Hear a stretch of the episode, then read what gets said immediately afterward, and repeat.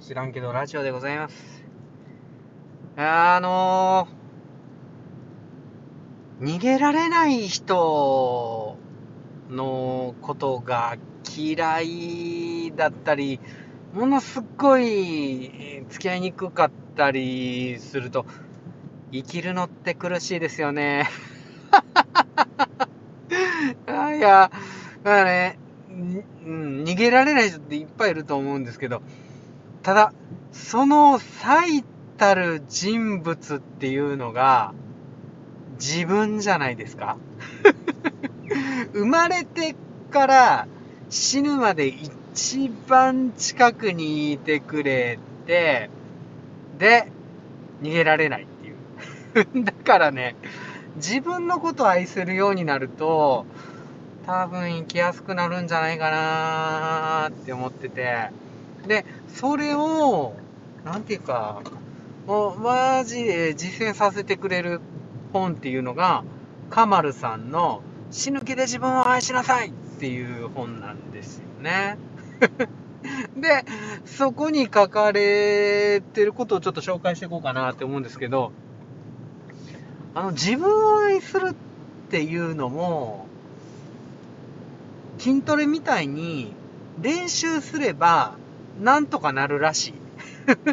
で、実際やってみたんですけども、まあもともとね、結構高瀬は自分のこと好きなような気がするから、まあちょっとサンプルにはなんないかもしれないですけど、やってみてすごい、なんかふわふわ生きられるようになってきたっていうか、なんか、なんかことあるごとに笑えるようになってきたなっていうのが実感です。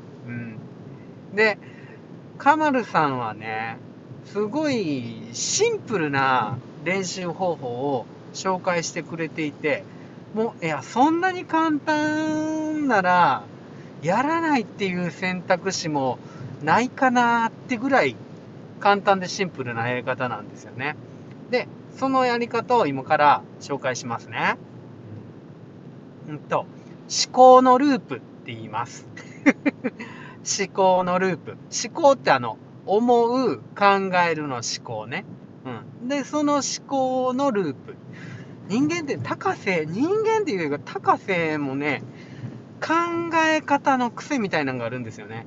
うん。で、失敗したら、ことあるごとに、なんて俺アホなんだ、みたいな風に考える。もう、アホやな、ほんまに、何考えてんねやろ、とか。いう風に自分を責める思考の癖を高瀬は持ってるんですけども、その癖を上書きしていく感じ。うん。で、思考のループは、すっごいやること簡単ですよ。やり方説明しますね。私は私のことを愛しています。で、これを連呼するだけ。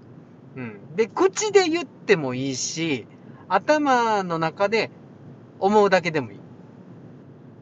うん。今5回ぐらい思った。で、実際、うん、私は私のことを愛しています。私は私のことを愛しています。私は私のことを愛しています。で、連呼してもいいんですよね。簡単でしょ。で、それ断るごとにやればいいんやけど、パって思いついた時にね、車の運転中とかね、そういう時にやればいいんですけど、高瀬は、朝起きた時と、眠る前にやってます。もう眠る前はね、私は私のことを愛しています。私は私のことを愛していますって。まあ、言ってたら娘と息子とか、あの、奥さんが寝られないんで。だからね、頭の中で言ってるんやけど、もう言ってるうちに寝ちゃうっていう感じ。だから、羊が1匹、羊が2匹の代わりに、私は私を愛しています。私は私を愛しています。私は私を愛しています。私は私を愛しています。グーみたいな。そんな感じで寝ついちゃう。うん、だからなんか、言ってたらね、にやけてくるんですよね。なんか、うん、ふわっとした気持ちに、本当に。うん。あ自分のことをなんか滑稽に思うっていう感じじゃないんやけども、ただなんか、もうこんなこと言っちゃって、もう本当に、みたいな感じで笑けてくる。私は私を愛しています。私は私を愛しています。言ってると、これがなんか、ちょっとにやけてくるから、そのまま、にやけたままぐっすり寝れるっていう。まあ頭の中に寝るときはね、思ってるだけなんやけど。で、次は朝起きた時。朝起きた時は、寝ぼけてる頭で、私は私を愛しています。私は私を愛しています。で、ね、頭の中でループさせていく。連呼する。うん。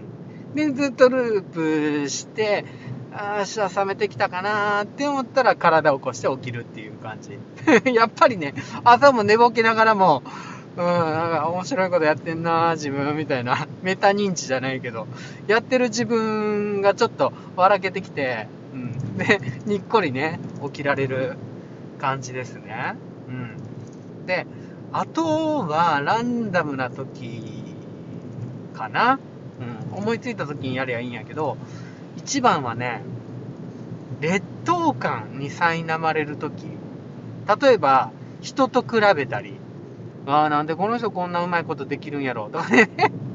だって、人と比べた時に、ムクムクと、うん、なんで自分はできへんねやろうっていうような思いになる時に、連呼する頭の中で、私は私を愛しています。私は私を愛しています。私は私を愛しています。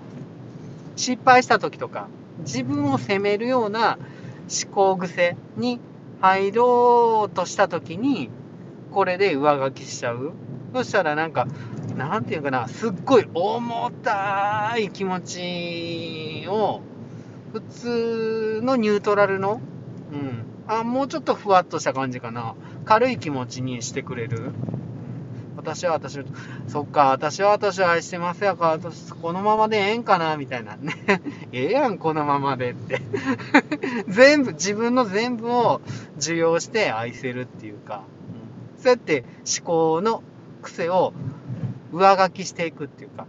で、なんていうか言霊じゃないけども、こうやって思考のループで私は私を愛していますっていうのをずっと言ってると、自分は自分を愛してんのかなみたいな。